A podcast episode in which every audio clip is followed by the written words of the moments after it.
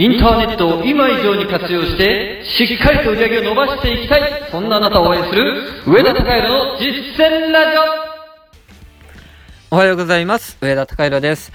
まあ普段ですね、いろんなことを多分皆さんされていると思います。で、自分が何かをするときっていうのは必ず人と関わり合いを持ちますよね。で、その中では本当にもしかするとたまにはですね、めんどくさいなって思うような仕事を振られたりとか、えそういった瞬間ってあると思うんですよ。誰だってそれはあると思います。が、その時にですね、ぜひ持っておいてほしい感情があって、それが何かっていうと、感謝という感情ですね、えー自分に起こることすべてに感謝の気持ちを持っていただきたいんです。この感謝の気持ちを持つことができれば、すべてを前向きに捉えることができます。あこの仕事をいただいて本当にありがたいなと、おこういう状況が起きて本当にありがたいなと、なぜならばそれが自分に来ることによってこんなことが学べるじゃんと、これを乗り越えることによってこんなことができるようになるじゃんっていうようなことが、まあ、考えられるようになるんですよね。で、この感情を持つことができている時って最強なんですよ。どんなものも素直に全てを吸収することができるんです。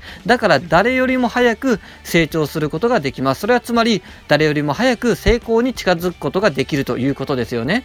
えー感謝の気持ちがない間っていうのは本当にこれダメですね。えーなんかめんどくさいことを全部めんどくさいで終わらせてしまって作業になっちゃうんですよ。作業をやる時間ほど無駄なことはないんです。それはもうサラリーマンの考え方ですから、もう速攻で捨てていただきたいなと思います。皆さんはインターネットビジネスを通して、個人事業主として、起業家としてお金を稼いでいこうとしているわけなんですね。で、あるんであれば、まあ自分は社長なわけですから、サラリーマンじゃないんですよ。自分がやることは全て自分の責任だという考え方でやってみましょう。これが本当に大切です。そしてそれをする時の根幹となる感情が感謝という感情なんですね。ですので、ぜひ、えー今日、一日感謝の気持ちを持っていろんなことに取り組んでみてください。あの心も穏やかに過ごせるんじゃないかなと思うのでおすすめです。ということで実践ラジオ今日のテーマに入っていきましょう。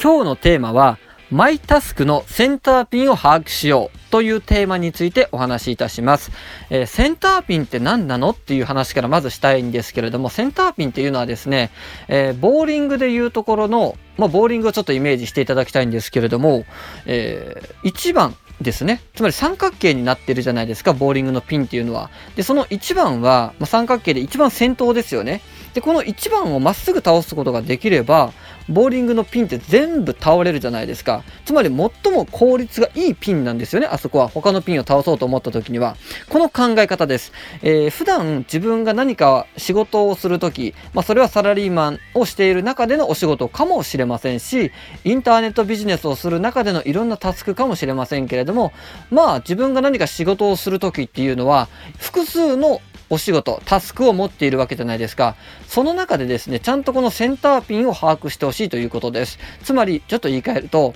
えー数あるタスクの中で何をすることが最も効果を最大化できるだろうかというこの発想を持っていただきたいと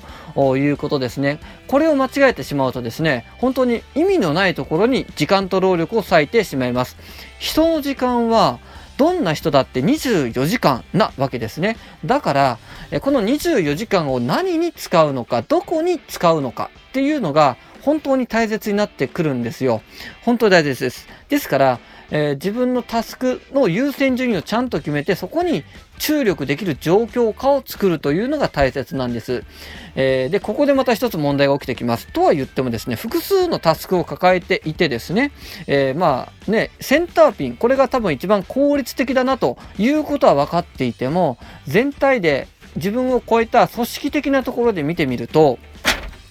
すべてのタスクをこなさなければならないと。そして、えー効率的じゃないんだけれども、もう時間優先的にしなければならない仕事が実はあったりもするわけです。これ想像したらすぐにわかりますよね。はい。わかると思います。で、そういう時にどうすればいいかっていうと、その仕事をですね、他の人に任せるということをぜひ考えてほしいんです。つまり、自分がやることを絞るという視点を持つということですね。これができれば、えー自分の時間の多くをそのセンターピン、つまり最も効率の良い、えー、成果が上がるであろう仕事に注力することができるようになるということなんですね。多くの方は自分のタスクを全部やろうとします。これはですね、えー、非常にもったいないですね。ちゃんと自分がやることで最も効果が最大化するものに全力投下をするというこの発想を大事にしてください。とは言っても、実はこれもちょっと落とし穴があってですね、何かっていうと、自分のステージに応じて、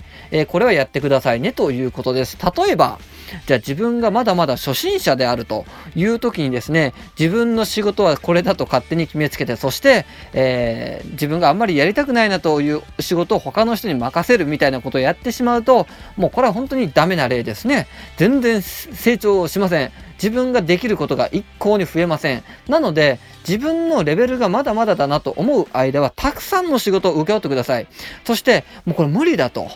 いうふうに思うぐらいのたくさんの仕事を請け負って、そしてそれに全力投球をしてください。これがですね、結果的に自分を救います。えー、まだまだレベルが低いうちっていうのは、それはもうできることが少ないわけですよ。だから、たくさんの仕事を請け負うんです。で、当然苦しいんだけれども、その苦しさの先に成長した自分は間違いなくいます。逆に言うと、その苦しさを味わっていない間っていうのは成長が遅いです。なかなか皮が剥けません。で、これはもったいないですから、えー、まだまだレベルが低いといううちはたくさんの仕事を請け負うということをしてください。自分がレベルが上がってきた時に初めて、えー、この仕事をどうすればもっともっと全体として効率とく効率よく回せるだろうかってことをもう自然と考えられる瞬間が来ます。で、その時に初めて自分のお仕事のセンターピンはどこだろうかってことを考えるようになるんですね。で、そこで自分でじゃあこの仕事はもう自分はできるから他の人に譲ろうっていう形でどんどんどんどん回していくんです。